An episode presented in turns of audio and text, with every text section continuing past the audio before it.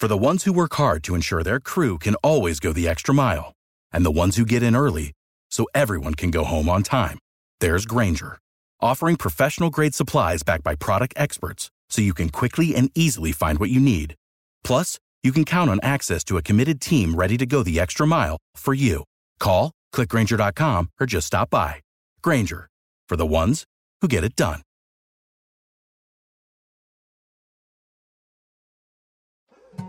More Than a Movie is back with Season two. I'm your host, Alex Fumero, and each week I'm going to talk to the people behind your favorite movies. From The Godfather, Andy Garcia. He has the smarts of Vito, the temper of Sonny, the warmth of Fredo, and the coldness of Michael. To the legend behind La Bamba, Lou Diamond Phillips. When I walked in, I didn't think I had a shot at Richie because John Stamos's picture was already up on the wall. Listen to More Than a Movie on the iHeartRadio app, Apple Podcasts, or wherever you get your podcasts. Hey, I'm Jay Shetty, and I'm the host of the On Purpose podcast. This week, I talked to Orlando Bloom in a rare interview where we went deep into how to get comfortable with fear and how to change the guilt and shame thought pattern. People say, what are you afraid of, right? I'm afraid of fear because it's like I want to confront anything in my life that feels challenging on those levels. Listen to On Purpose with Jay Shetty on the iHeartRadio app, Apple Podcast, or wherever you get your podcasts. Welcome to today's edition of the Clay Travis and Buck Sexton Show podcast. Welcome in, Clay Travis, Buck Sexton Show, Friday edition of the program. Appreciate all of you hanging out with us. Buck is out on the range today, taking uh, part in, hopefully will be a really, uh, really fun day for he and the crew. Um, and I am in here solo with you. Appreciate all of you spending your Friday with us on what is, let's be honest, a jam-packed day for news. So much for us to discuss, so much for us to put into context, a ton of stories. Going to give you the phone number, eight hundred, two eight two, two eight eight two, letting you know where we're headed. The Twitter files. A second edition of them was dropped last night. I think it is even more of a bombshell story than the first New York Post Hunter Biden story. I'm going to explain why all of this matters, where we are headed, what I think should occur as a result of this staggering news break that happened last night. Also, Arizona Senator Kyrsten Sinema has flipped to an independent and left the Democrat Party. Now, she still is going to be caucusing in many ways with the Democrats, but that fifty-one forty-nine advantage for Democrats really kind of back to fifty-fifty. And spinning this story forward, it puts, I believe, even more pressure on Joe Manchin, Democrat senator from West Virginia, who is up for re-election in twenty twenty-four, to make a calculated decision for his political future. Is he going to retire? Or is he going to flip as well to an independent or maybe even to a Republican? That could change the control of the United States Senate. Brittany Griner has landed back in Texas. There are reports now that the Biden administration had to make a choice between whether Paul Whelan, who had been in prison for four years and claims he's never done anything wrong, a former United States Marine, should be returned, or whether Brittany Griner should be returned. They are mocking the United States in Russia because Brittany Griner, they say, was selected over uh, Paul Whelan. N B C News came out with a report saying that's the exact choice that the Biden administration confronted. They then edited their story, and there's also a lot of discussion about whether Saudi Arabia was involved and whether the Biden administration, in order to get Saudi Arabia involved in these negotiations with Russia, might have been willing to give immunity to Mohammed bin Salman over the murder of Jamal Khashoggi, which has been uh, reportedly undertaken by Saudi government. So, so many different stories. I'm sure there are many more things that we will get into as well. But I want to start with the Twitter files that were dropped last night. So, and I understand this can be a little bit confusing, particularly if you are not on Twitter. So let me put the whole picture available for you to start. So Elon Musk bought Twitter for forty-four billion dollars. As a part of that process, Elon Musk has said, I believe we need to shine a bright light, bring some sunshine to everything surrounding what happened with Twitter over all of the controversies in the past decade or so. So they are, they have committed, Elon Musk and the new team at Twitter has committed that they are going to release all of these documents, that they are going to let us see for ourselves what actually took place in these stories. And so the first thing that they're doing, the very first document release, was about the New York Post.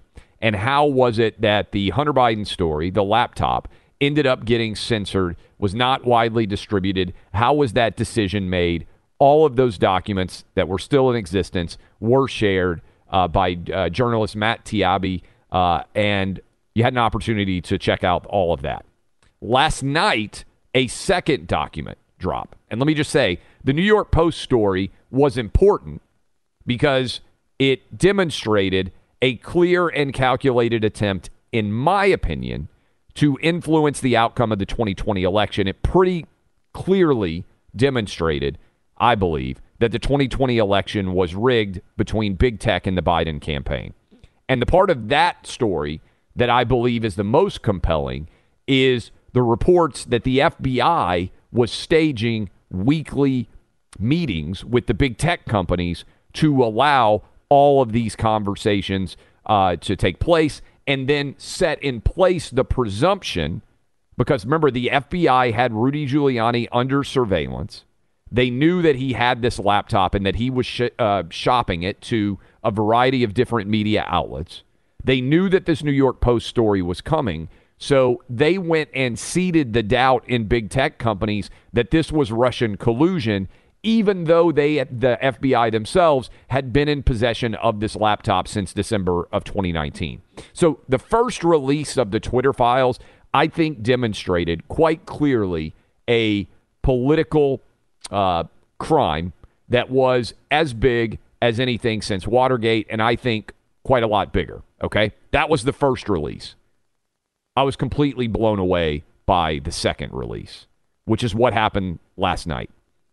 What they released last night is definitive evidence that Twitter and top left-wing Twitter executives were intentionally altering all of the conversations that were taking place on Twitter, that people who were conservative in nature were being effectively blacklisted, hidden from search results. They laid out specifically all of these different accounts. What I would call on for Elon Musk is to make all of the public super popular accounts, make all of what Twitter did to those accounts public. And Buck and I told you this. As soon as news came down that Elon Musk was going to buy Twitter, all of a sudden our Twitter accounts were on fire. We're adding thousands and thousands, tens of thousands of new followers. That was a pretty good sign that they were trying to burn the evidence of what they had done inside of Twitter to try to avoid consequences for their behavior. So we knew all of the evidence was out there to suggest circumstantially what was going on in terms of the rig job inside of Twitter. But what is now going on is we are seeing the actual receipts. Now the concrete evidence is coming in, and there is no way to dispute that Twitter was engaged in the greatest threat to our democracy in any of our lives by rigging things in favor of far left-wing political ideals. That's the truth. This is indisputable. So what needs to happen now? And I'm going to open up the phones and let you guys call in throughout this show, because a lot of these topics that we're going to be discussing are somewhat complicated, and I understand that a lot of you are not as active on the tech platforms. So first of all, remember, we're just getting a window into Twitter standing alone. And there's still Instagram, Google, YouTube, Facebook, all of these other, certainly TikTok, which is owned by the Chinese, but all of these other big tech platforms. Elon Musk is effectively letting us see behind the curtain how the Twitter app, how the Twitter business was run, and all the rigging that was going on. But it's not just Twitter. We just have optics on Twitter because the other big tech companies are more firmly aligned to left-wing politics, and they don't want to tell on themselves. So remember, what we're seeing from Twitter is also, there's strong evidence, because we know the F B I was briefing all these other tech companies. We know these tech companies are filled with far left-wing zealots. Very strong evidence that the exact same malfeasance that we are seeing from inside of Twitter is actually occurring at Facebook, at YouTube, at Google, at Instagram, and certainly at TikTok. All of these places that are wildly influential. And if you're not on social media or you're not very active on social media, I understand that. Most Americans are, and certainly your kids and grandkids are. So if you have been thinking for the past several years, and I know I have, what in the world has gone on in this country that everything has gone completely insane? This, this is what was going on. A handful of far left-wing activists conspired to rig our national political discourse and make people like you and me seem like we didn't exist. And people in media take so much of their lead off of what trending topics are on Twitter and what the responses are on Twitter and, frankly, what follower counts exist on Twitter, that they were leaving and using this artificially distorted reality. They were allowing that to be a representative example of the larger American marketplace. And I will just use as an example here of how this distortion has occurred. Barack Obama got elected in two thousand eight before social media existed, really. These companies were in their infancies. They didn't really have a strong impact. Do you know or remember what Barack Obama's two thousand eight campaign was like? You're going to be stunned. It was like Ronald Reagan's nineteen eighty campaign. It was like Bill Clinton's nineteen ninety-two campaign. Yes, those guys were, uh, Clinton was a Democrat and Obama was a Democrat, but they were running effectively on the sunny side of the mountain. They ran the nineteen eighty Ronald Reagan presidential campaign. And if you're out there and you're thinking now, remember, Obama's entire two thousand eight campaign was, America is so amazing that a biracial kid from Hawaii who grew up without his dad can become the president of the United States, even with a name like Obama. And people absolutely loved that campaign. Compare that campaign with the campaign that Joe Biden just ran in twenty twenty, where he said, America's an awful racist place. America is filled, Hillary Clinton twenty sixteen, with deplorables. That you and me, if we supported Donald Trump, were evil and racist, and we were a part of Jim Crow two point oh.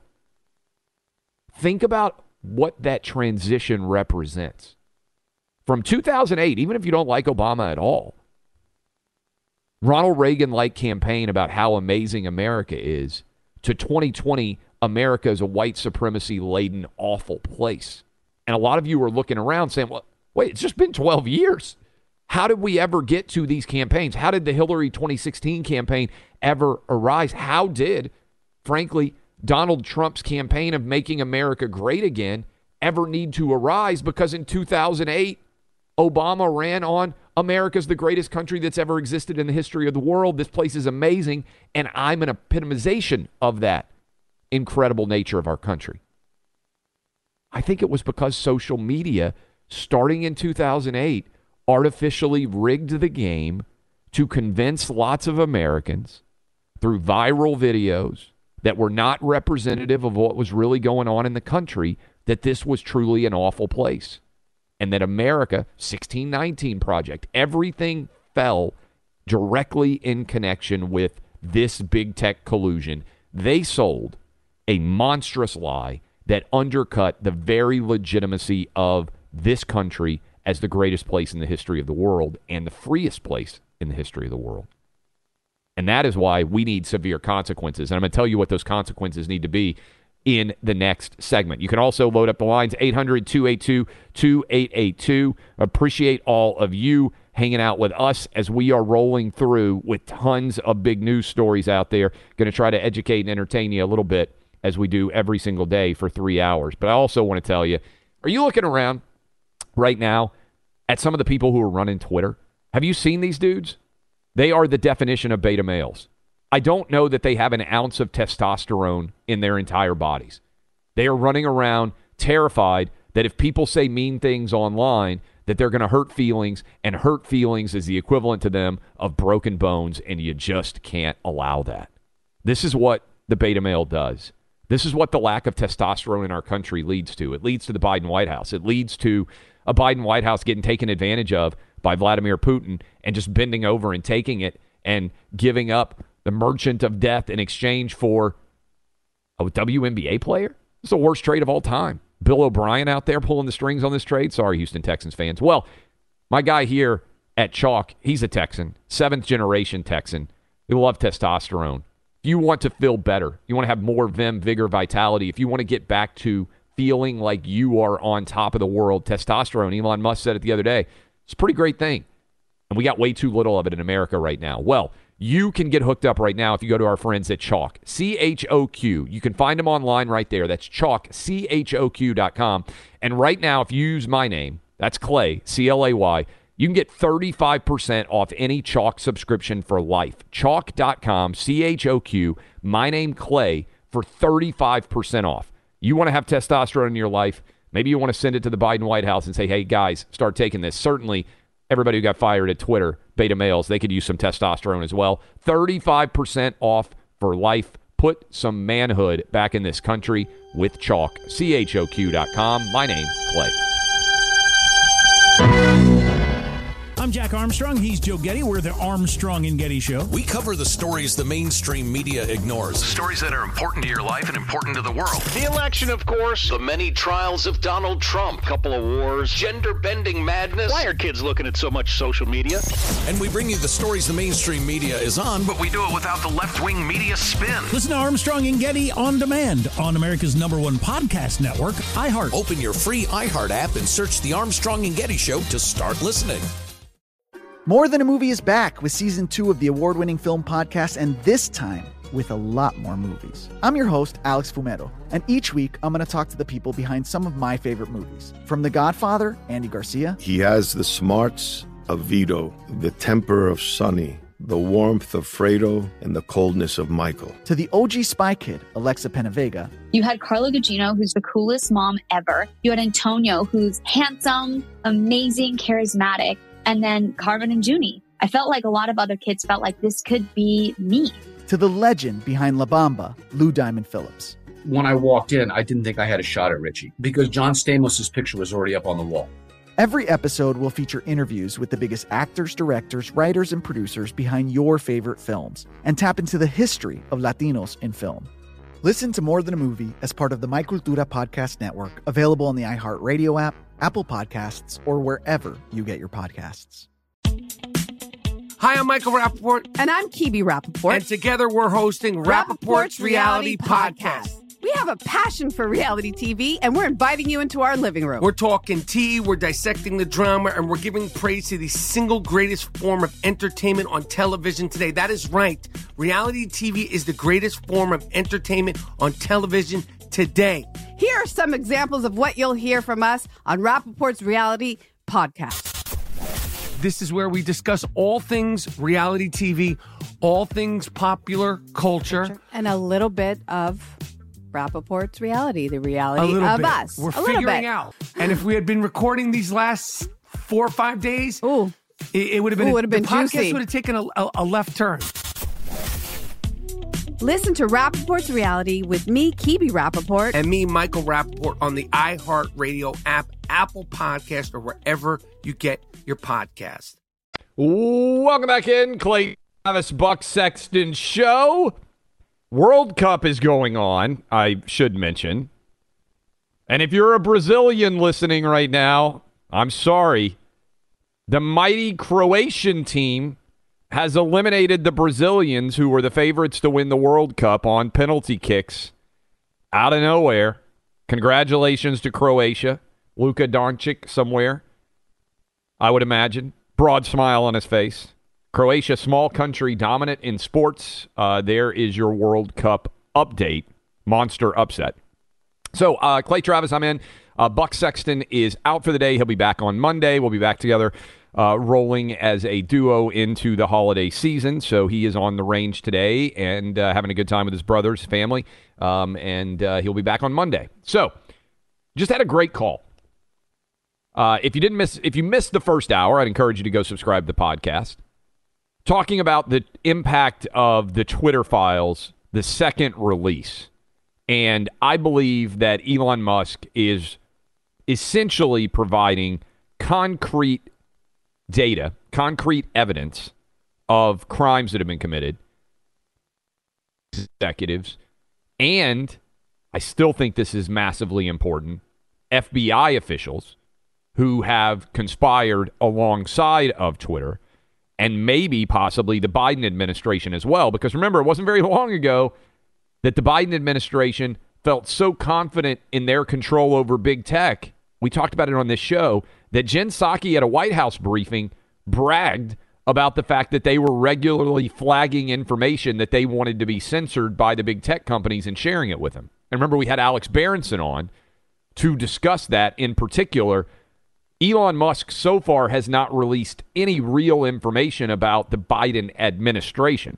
We've only heard about the Biden campaign. Since Biden got into the White House, that relationship with Twitter has gotten even more, I would imagine, extensive, commingled, and collusive than it was when he was a candidate for office. So those revelations are still to come. But Brian, a truck driver out in Kansas, call we took to end the hour, he asked a really good question. And actually, it's a perfect segue for what I wanted to talk about. So I'm writing a book presently. I believe it's going to be out in September. Uh, and it, it the, the concept of the book is how do Republicans win a landslide election in twenty twenty-four? Because if you've heard me talking on this show, I don't want to be up at three a.m. waiting to see whether there's going to be a leak in Fulton County in Atlanta or Milwaukee's going to roll in with a bunch of ballots that nobody expected and suddenly, Pennsylvania's got the largest mail-in tally that's ever existed. Arizona, you, voting machines in Maricopa County don't work again. I don't want to have to deal with that, right? I want a landslide. I want, by ten o'clock Eastern time, basically, I want to be well on my way to being drunk, smoking a cigar. I want to be celebrating. How do you get a landslide? Well, one way you get a landslide is, you guys know I'm a history nerd. Buck's a history nerd, too. It's one reason we have so much fun sometimes nerding out. I'm a media history nerd. What I mean by that is when I've run, run OutKick over the last decade, I've spent a lot of time reading about media historically in this country in particular. And one of the things that you recognize is how business models shifting can alter the way in which media consumption occurs. And let me just give you a quick rundown. Back in the day, back in the late seventeen hundreds, back in the eighteen hundreds, newspapers were wildly partisan. Newspapers defended a political candidate. They would attack another one. You think our politics are rough now? Go read what they said about Andrew Jackson. Go read what they said about Abraham Lincoln. Two guys that typically most people say are two of the best presidents we've had. They got absolutely eviscerated in the media of their age. Dishonest, unfair, incredibly partisan attacks because each political party basically had their own propaganda piece, their voice. Then something interesting happened. And this is where journalists aren't honest when they talk about it. Do you know why unbiased and bipartisan and uh, straight down the middle, the concept of that news came from? Came because, think about it from a business imperative. If you were the Whig newspaper back in the day, you only got to sell your newspaper to the Whigs. And what percentage of the Whig population out there, W H I G, by the way, for you who aren't big-time history nerds like me, what percentage of the voters could even read back then? It's a tiny percentage, right? So the newspaper, purely from a business perspective, is essentially a method to deliver advertisements to readers, right? Advertisements to readers. They don't make very much money typically off direct sales. It's really, as the as the business model evolved, an opportunity to put advertisements in front of your eyeballs. And it's interesting, if you want to know, the most wildly profitable part of newspapers was actually the classified ads. So back in the day, if you bought like a, a puppy or a used car or were trying to find a place to rent, the classified ads, they charged you by every line, by every word, and they made money hand over fist. And then Craigslist came along, and that's the evolution of the business, which I'm going to get to in a minute. But the New York Times was one of the first newspapers to say, hey, all the news that's fit to print, we're going to just cover everything from a neutral perspective. We're going, and, and then later they were like, oh, journalism is about telling the truth. And no, no, it was a business imperative because suddenly they were able to sell their newspaper to everybody in the city. Whether you were Whig, whether you were Democrat, whether you were Republican, oh, this is the newspaper of record in the city. It's not partisan, and therefore it speaks to everybody. And then what happened? Radio came along, right? You're listening to me on the radio right now, but imagine how revolutionary it would have been to listen to me on the radio in the nineteen thirties, when suddenly all over the nation we had this popular culture that suddenly emerged where everybody could gather around the radio. What do they do with radio? Politicians were nervous about people on radio being involved in political campaigns. So they basically said no strong partisanship on the radio because it's government airwaves. They did the same thing when they came out with television, right? The news has to be even-handed. And that from like nineteen thirty to around nineteen eighty-five, many of us out there in our formative years, we had broad-based programming designed to appeal to everybody, right? Cosby Show. Everybody would sit around and watch The Cosby Show, and if you were six years old or you were eighty-year-olds, you'd watch sitcoms, right? Who's the Boss? Growing Pains. Whatever you grew up, Full House, whatever you grew up watching, that was universal appeal. Then cable came along, and it started to create niches. Well, Fox News is recognizing, well, we don't have the whole, I mean, look, Fox News is dominating M S N B C and C N N, but they have an attitude, right? They have a slant. Cable was all about serving niche audiences. E S P N for uh, sports. C N N back in the day used to be trying to serve everybody for news, right? If you remember the early days of cable. Newspapers. Internet arises. Mentioned Craigslist starts to destroy their business.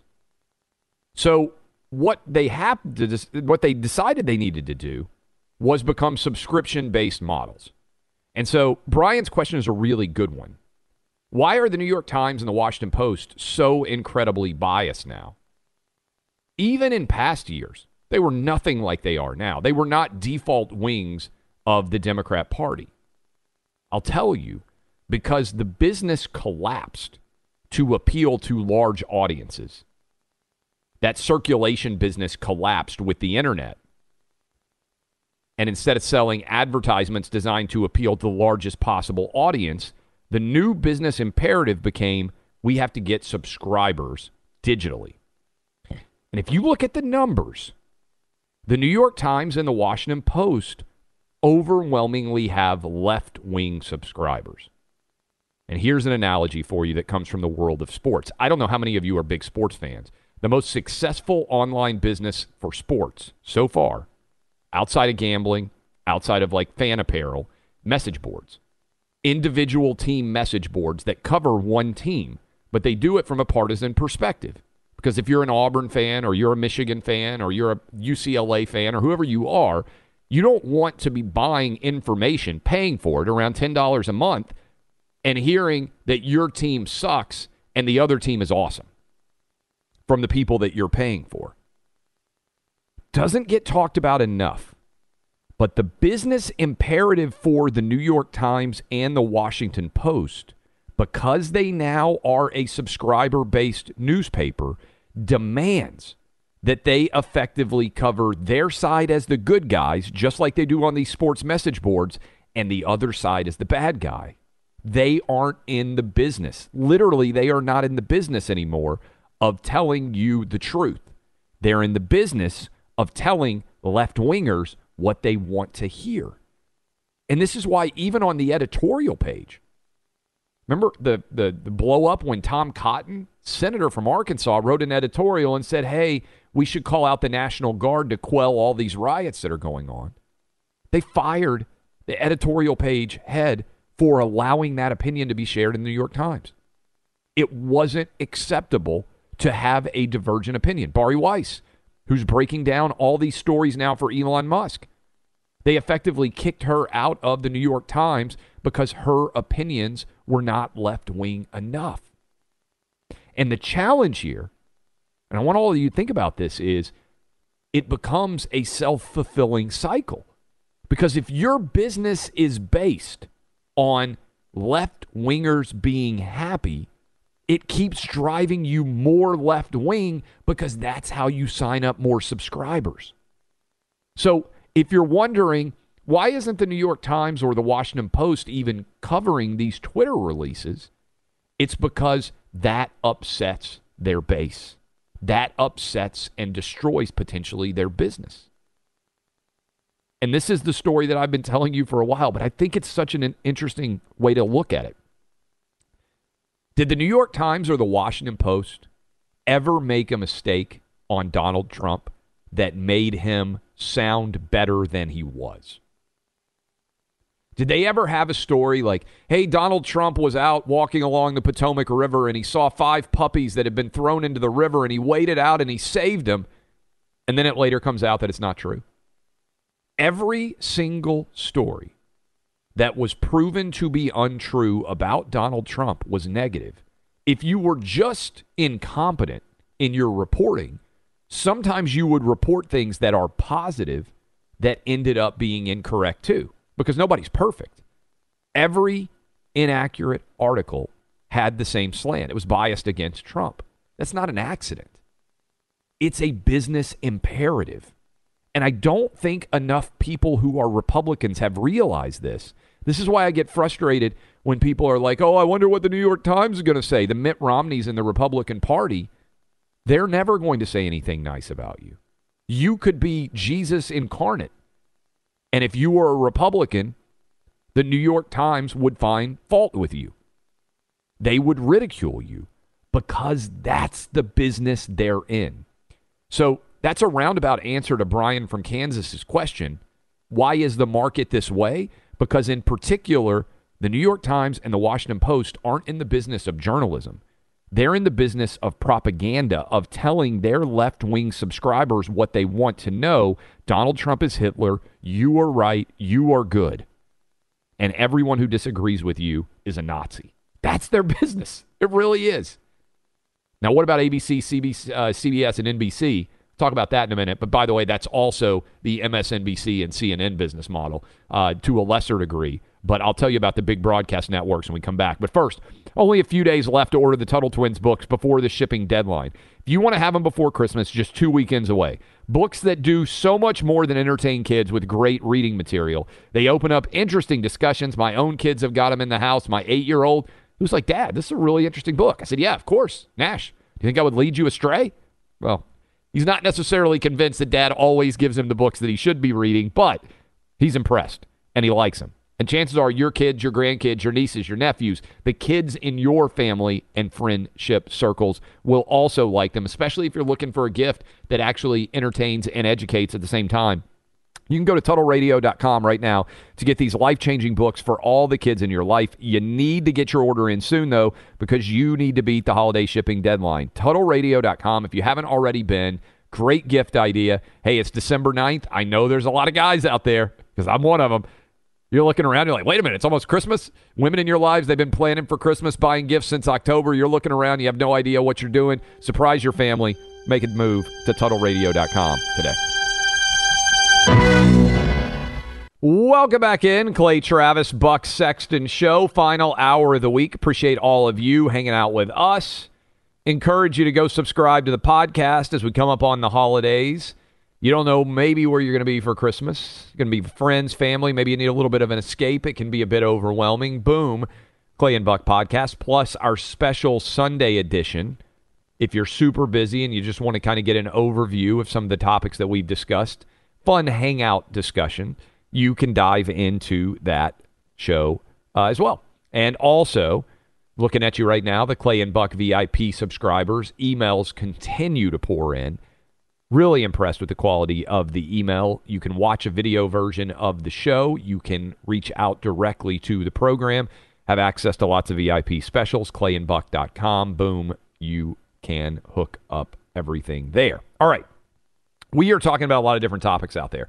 Uh, Twitter files. Second version of these files dropping.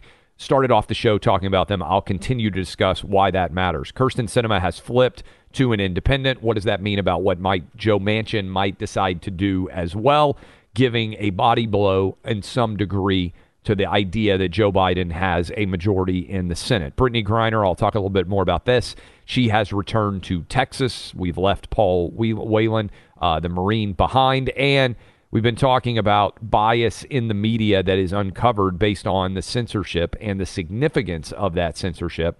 Uh, you might have seen me last night talking with Sean Hannity on his Fox News show, fired up about it, uh, alongside of Stephen Miller. I am arguing that we need primetime hearings that could eventually lead to criminal charges, and we have a new head of the Department of Justice. But the lies. It's important to note how often you and me and many of us out there are labeled conspiracy theorists, right-wing conspiracy theorist. Do you remember it wasn't very long ago when the U S A Today, in an editorial, called me a right-wing extremist? Do you know why they called me a right-wing extremist? Because I questioned and covered aggressively the allegation that there had been a racial slur hurled at a B Y U volleyball match against a Duke female player. It was one hundred percent a lie. It was a made-up racism hoax like Jussie Smollett. They called me a right-wing extremist for simply reporting the truth through OutKick and on these airwaves and speaking honestly with all of you. Emails rolling in about a lot of the topics that we have discussed so far today. And Al sends... Uh, uh, I think it was Al. Hold on. Let me make sure. No, Mike. Al also sent a, uh, and uh, I'll read his too. Al said, interesting discussion on the New York Times. Where does a true journalist go to seek employment these days? The New York Times is not practicing true journalism. It's a great question. Let's say that you are a kid out there today and you're listening to me and you are sixteen or seventeen years old. Maybe you're nineteen or twenty and majoring in journalism in a college. Side note, you don't really need to major in journalism. I, I'm, I'm just going to put it out there. I mean, this is not uh, electrical engineering, right? It's not that hard to figure out journalism. I've never had a journalism course in my entire life, and I founded and ran one of the biggest sports media companies on the internet, and we're pretty good at getting the truth out there, thanks to the staff that we have put together. But I don't think anybody that works at OutKick majored in journalism. It's just not that complicated of a major. Major in something else. Focus on being able to write well, being able to speak well, being able to communicate efficiently and effectively. Those are important uh, tools to have, but the actual journalism degree isn't that great. You know, I, I would say go to Fox News. I mean, I, I I am fortunate that I work at Fox now, and in my entire life as a media personality, no one has ever told me you can't talk about this. Never happened.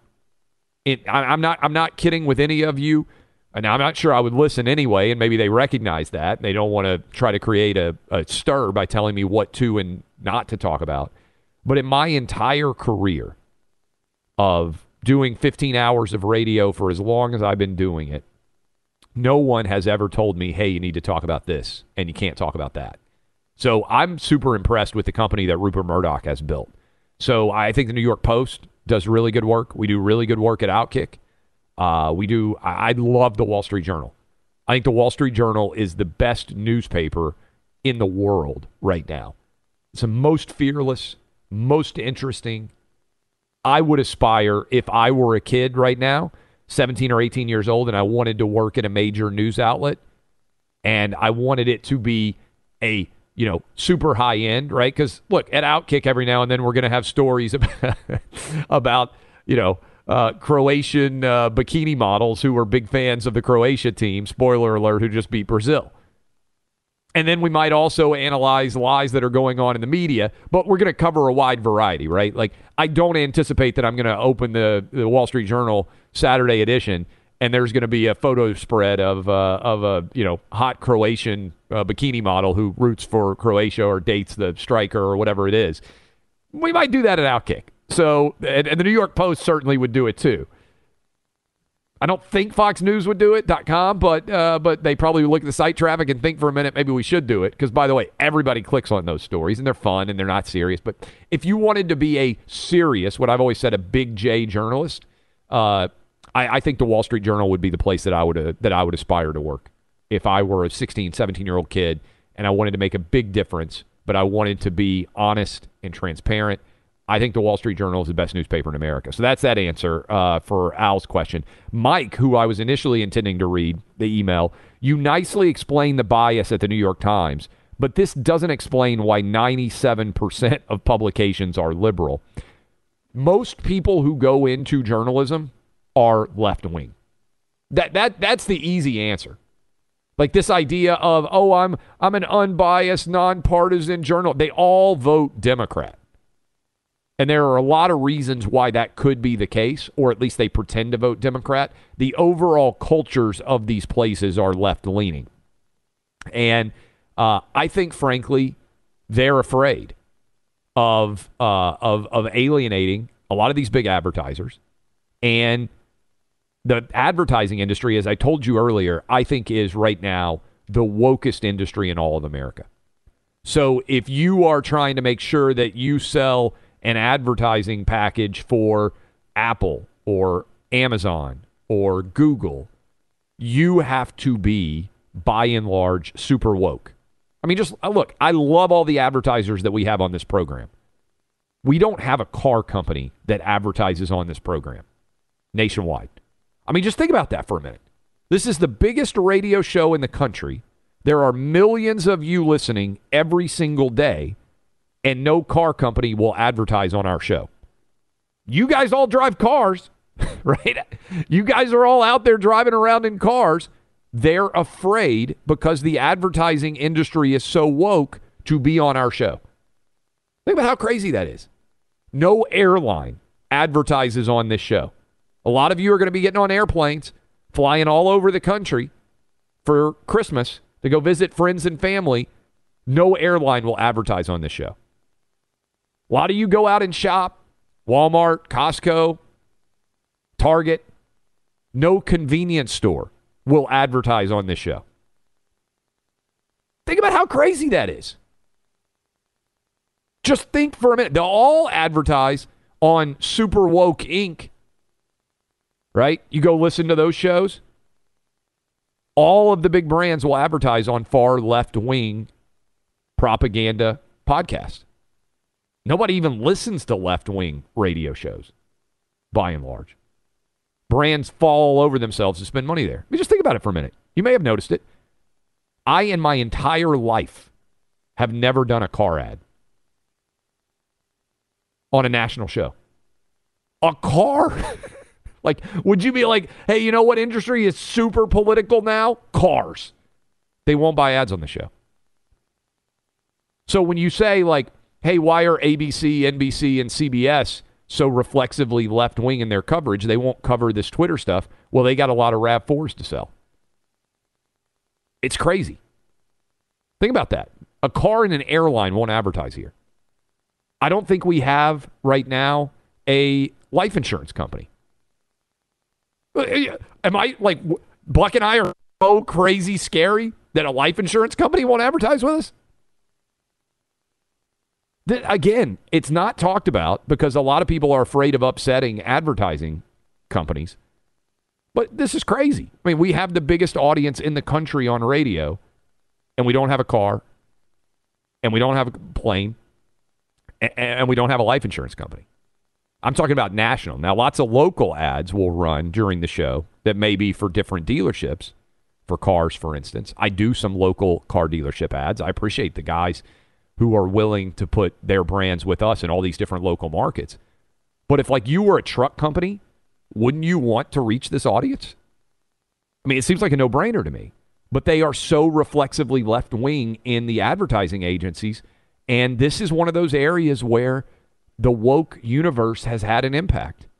They have terrified advertisers that if you appear on a show like this, that the car company is somehow going to be in trouble. Even though, I mean, again, many of you are listening to us in cars right now.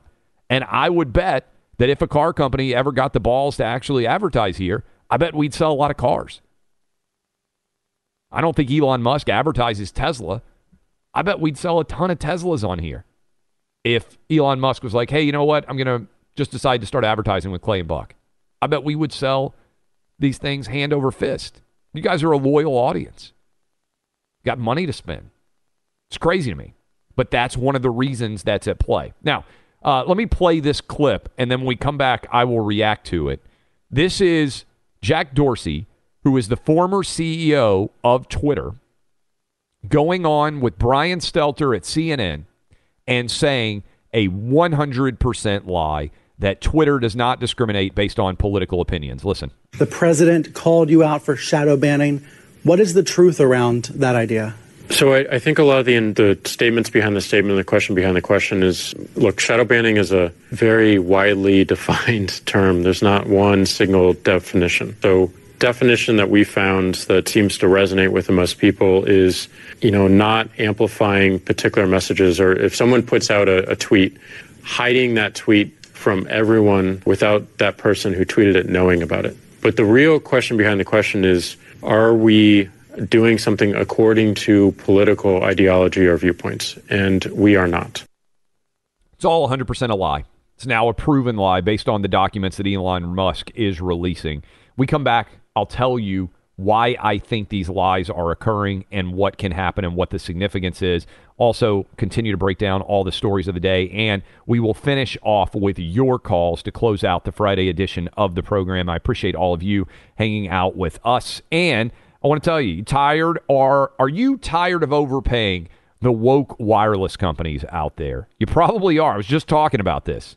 All the companies, A T and T, T-Mobile, Verizon, that you give money to, they are spending money on woke political advertisements. They are your political enemies. You know who isn't? Pure Talk. You can save today with them hundreds of dollars a year, and they have the exact same coverage as the other guys, but for half the price. Pure Talk customer service based entirely in the United States. Some of these guys with twenty years of experience with the company, and when you make the switch, you're supporting a veteran-owned business.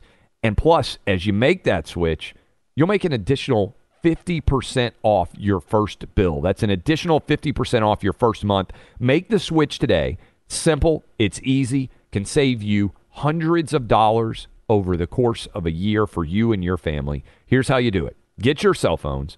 Dial pound two five zero. Say Clay and Buck. And the customer service team based right here in the United States will get you switched over in as little as ten minutes. That's pound two five zero, say Clay and Buck. Make the switch to Pure Talk today. Pure Talk is simply smarter wireless.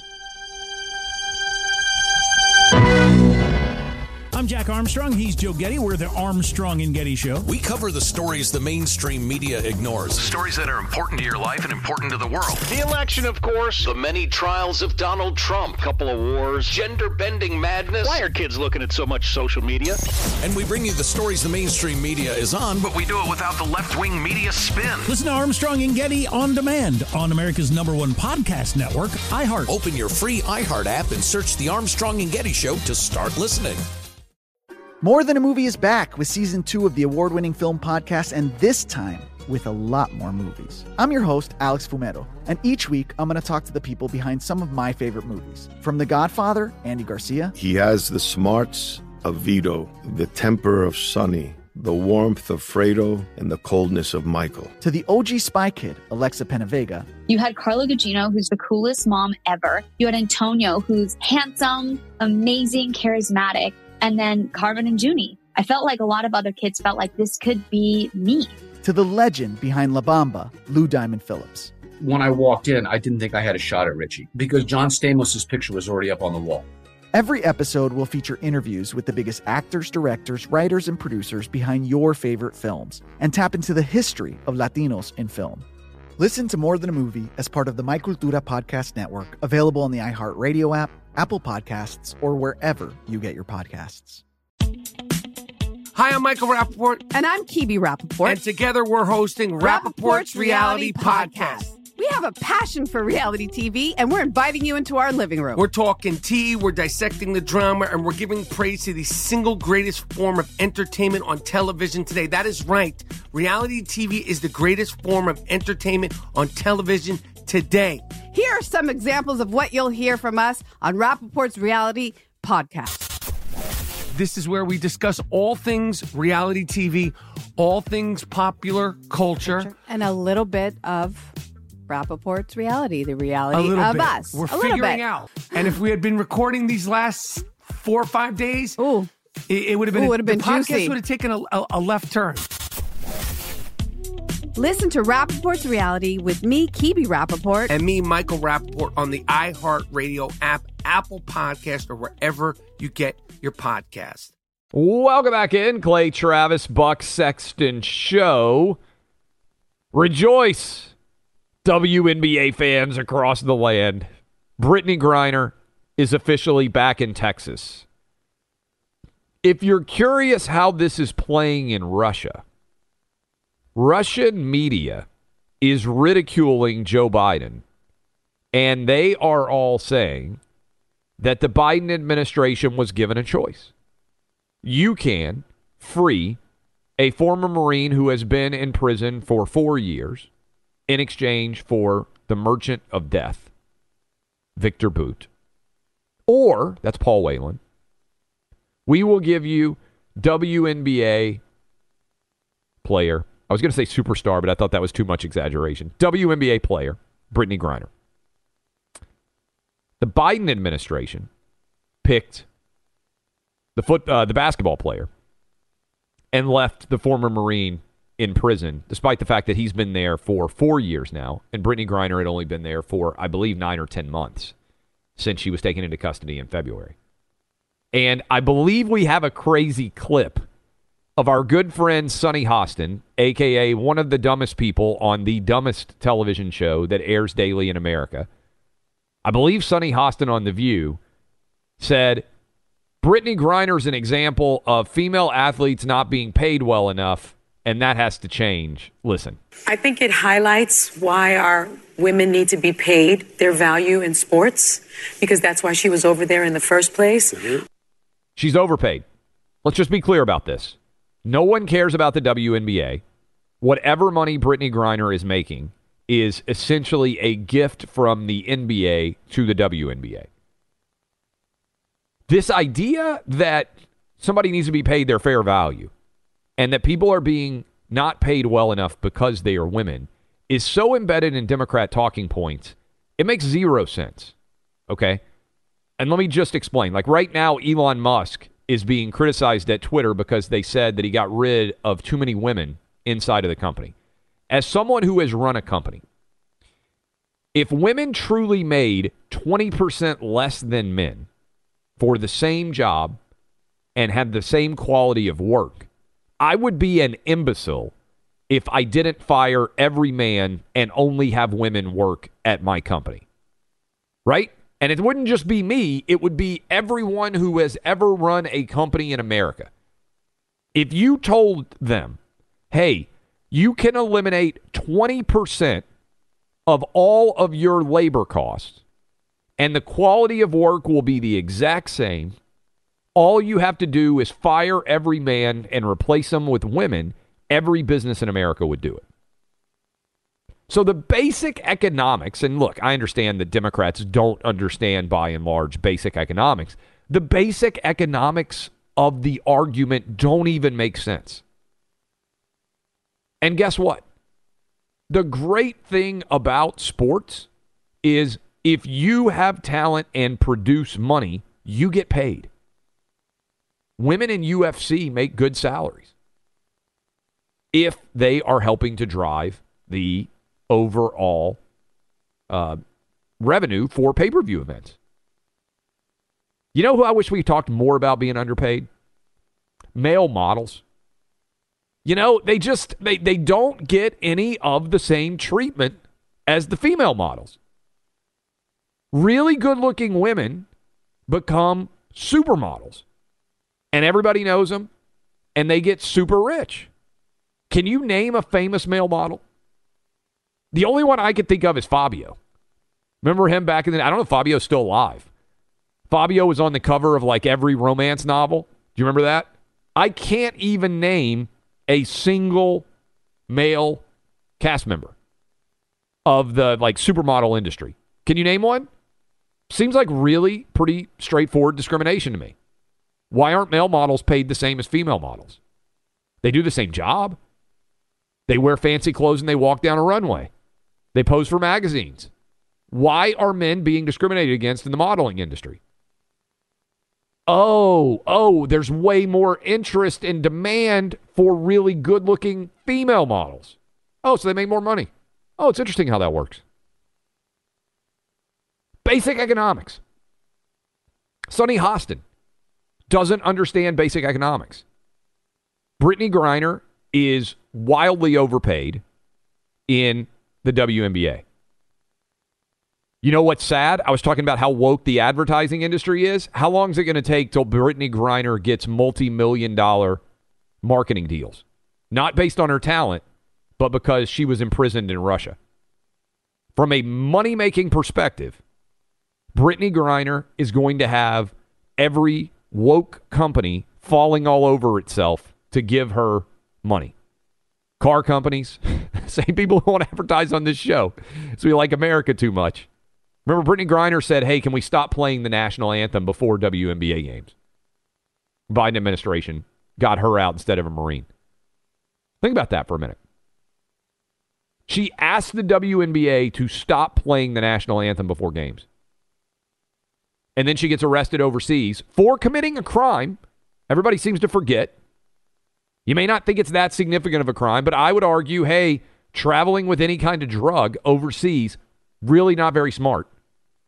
So she committed a crime in Russia in a time, by the way, when Russia and the United States were going and still are, but maybe the decision to even go to Russia in the first place, not very smart in February, if you're watching the news at all. Hey, Russia's about to invade Ukraine, potential war starting in Europe. Maybe sit out this season to go play basketball in, in, in Russia. Just tossing it out there as a possibility. So she breaks the law. She argues that we shouldn't play the national anthem before games. And then Joe Biden gives the merchant of death to get her back and turns his back on a former Marine who's been in jail for far, far longer. And now the Russians are legitimately going on all over their country, and they are ridiculing the United States. And as I mentioned yesterday, the merchant of death, I, you know, as nicknames go, just tossing it out there, as nicknames go, I wouldn't want to be spending a lot of time with the merchant of death, right? You were like, hey, bringing a new guy, you got a daughter. She's like, yeah, he's got a little bit of a bad reputation. You know, it's Thanksgiving, it's Christmas, I've got a new boyfriend. There's some negative stuff out there about him on the internet. Mom, Dad, just want to let you know in advance. Okay, well, wh- wh- what do we need to know? Well, they call him the merchant of death. I'll be like, I, yeah, I don't think he gets to come to Thanksgiving. Joe Biden just sent him back to Russia to be the merchant of more death, while claiming, this is amazing, the same day he went to a memorial for victims of gun violence, he released from American prisons one of the greatest purveyors of gun violence in our lives. And Russia can't arm its troops in Ukraine right now. They are using way old materials there, right? Like tanks from the nineteen forties. They've been getting wrecked, a lot of their war material. Do you think Vladimir Putin might like to have one of the foremost arms dealers in the world back wheeling and dealing in Russia to help continue the war against Ukraine? I'm just going to toss it out there. Seems like kind of a big deal. So in addition to turning his back on a Marine, which sadly has become one of Joe Biden's calling cards as president, because you saw what happened in Afghanistan, Joe Biden also put out onto the streets one of the foremost dealers in illegal arms while claiming to be against gun violence, and while claiming to be supportive fully of Ukraine, allowed Russia to have one of the greatest assets it could to prolong its war against Ukraine. And in exchange, we got a W N B A player who demanded that they stop playing the national anthem before W N B A games. As trades go, this may be the worst trade in American political history. Sorry, Houston fans. Even Bill O'Brien, former Houston Texans coach, was like, this is a bad deal. I'm making that up. He didn't actually say it, but he is the worst trader of all time. T R A D E R. Not a traitor. That's Joe Biden, who's been a traitor to Marines now for much of his tenure in office, and a traitor to basic ideals that this country stands upon, and now an awful traitor as well in terms of what he gave up to get back Brittany Griner. It's the identity politics full fruition of the Democrat Party. Brittany Griner is back because she's gay and black and a woman. If she had not been those three things, she had just been a white former Marine, she'd still be in prison. How do we know? Look at what happened to Paul Whelan. Biden made a choice, just like he did in the Supreme Court. All that matters to the Biden White House is identity politics. Talent doesn't matter. It's all box-checking absurdity. And it just keeps happening, and it just keeps getting worse.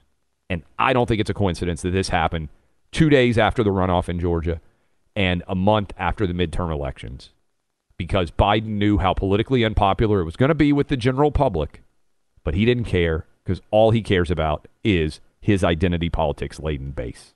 That's the simple truth. We'll finish with your calls. I appreciate all of you hanging out with us. I hope you're having fantastic Fridays. Thank you for being patriots, and thank you for being sane in an insane world. But I've got to tell you, as we roll into the final segment here, do you know where I spend a lot of my time sitting as I'm writing this new book? When I finish, I'm going to go do my OutKick show. And then I'm going to sit down at my desk in my X chair, and I'm going to work on the draft for my new book. And when you're sitting in a chair, as many of you know, in a home office, whether that chair is comfortable makes a huge difference in your productivity. How much time can you spend actually producing work? Well, the chair matters a great deal. And my X chair is phenomenal. You can save an absolute bundle right now. How many of you are right now having to make decisions? It's hard to shop for some people, right? Grandpa, dad, maybe it's your grandma, maybe it's your mom. There's always people out there who never can quite get the right gift. Well, do they have home offices? Have they added a new home office in the wake of COVID? Do they need to be more comfortable and productive at work? Just about everybody does. Think about getting an X chair for them. Go check it out right now. X chair clay dot com. You can save an extra ten percent off until December thirteenth. That's next Tuesday. X chair clay dot com. Get hooked up. That's the letter X, chair, clay, C L A Y dot com. X chair clay dot com. Save an extra ten percent only, however, until December thirteenth. That's X chair clay dot com. ten percent off on your orders. X chair clay dot com.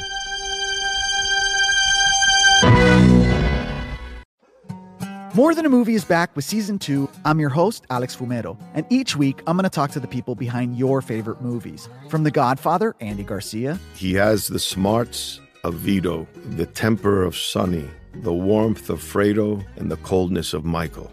To the legend behind La Bamba, Lou Diamond Phillips. When I walked in, I didn't think I had a shot at Richie because John Stamos' picture was already up on the wall. Listen to More Than a Movie on the iHeartRadio app, Apple Podcasts, or wherever you get your podcasts. Hey, I'm Jay Shetty, and I'm the host of the On Purpose podcast. This week, I talked to Orlando Bloom in a rare interview where we went deep into how to get comfortable with fear and how to change the guilt and shame thought pattern. People say, what are you afraid of, right? I'm afraid of fear because it's like I want to confront anything in my life that feels challenging on those levels. Listen to On Purpose with Jay Shetty on the iHeartRadio app, Apple Podcast, or wherever you get your podcasts. I'm Jack Armstrong. He's Joe Getty. We're the Armstrong and Getty Show. We cover the stories the mainstream media ignores. Stories that are important to your life and important to the world. The election, of course. The many trials of Donald Trump. Couple of wars. Gender-bending madness. Why are kids looking at so much social media? And we bring you the stories the mainstream media is on, but we do it without the left-wing media spin. Listen to Armstrong and Getty On Demand on America's number one podcast network, iHeart. Open your free iHeart app and search the Armstrong and Getty Show to start listening.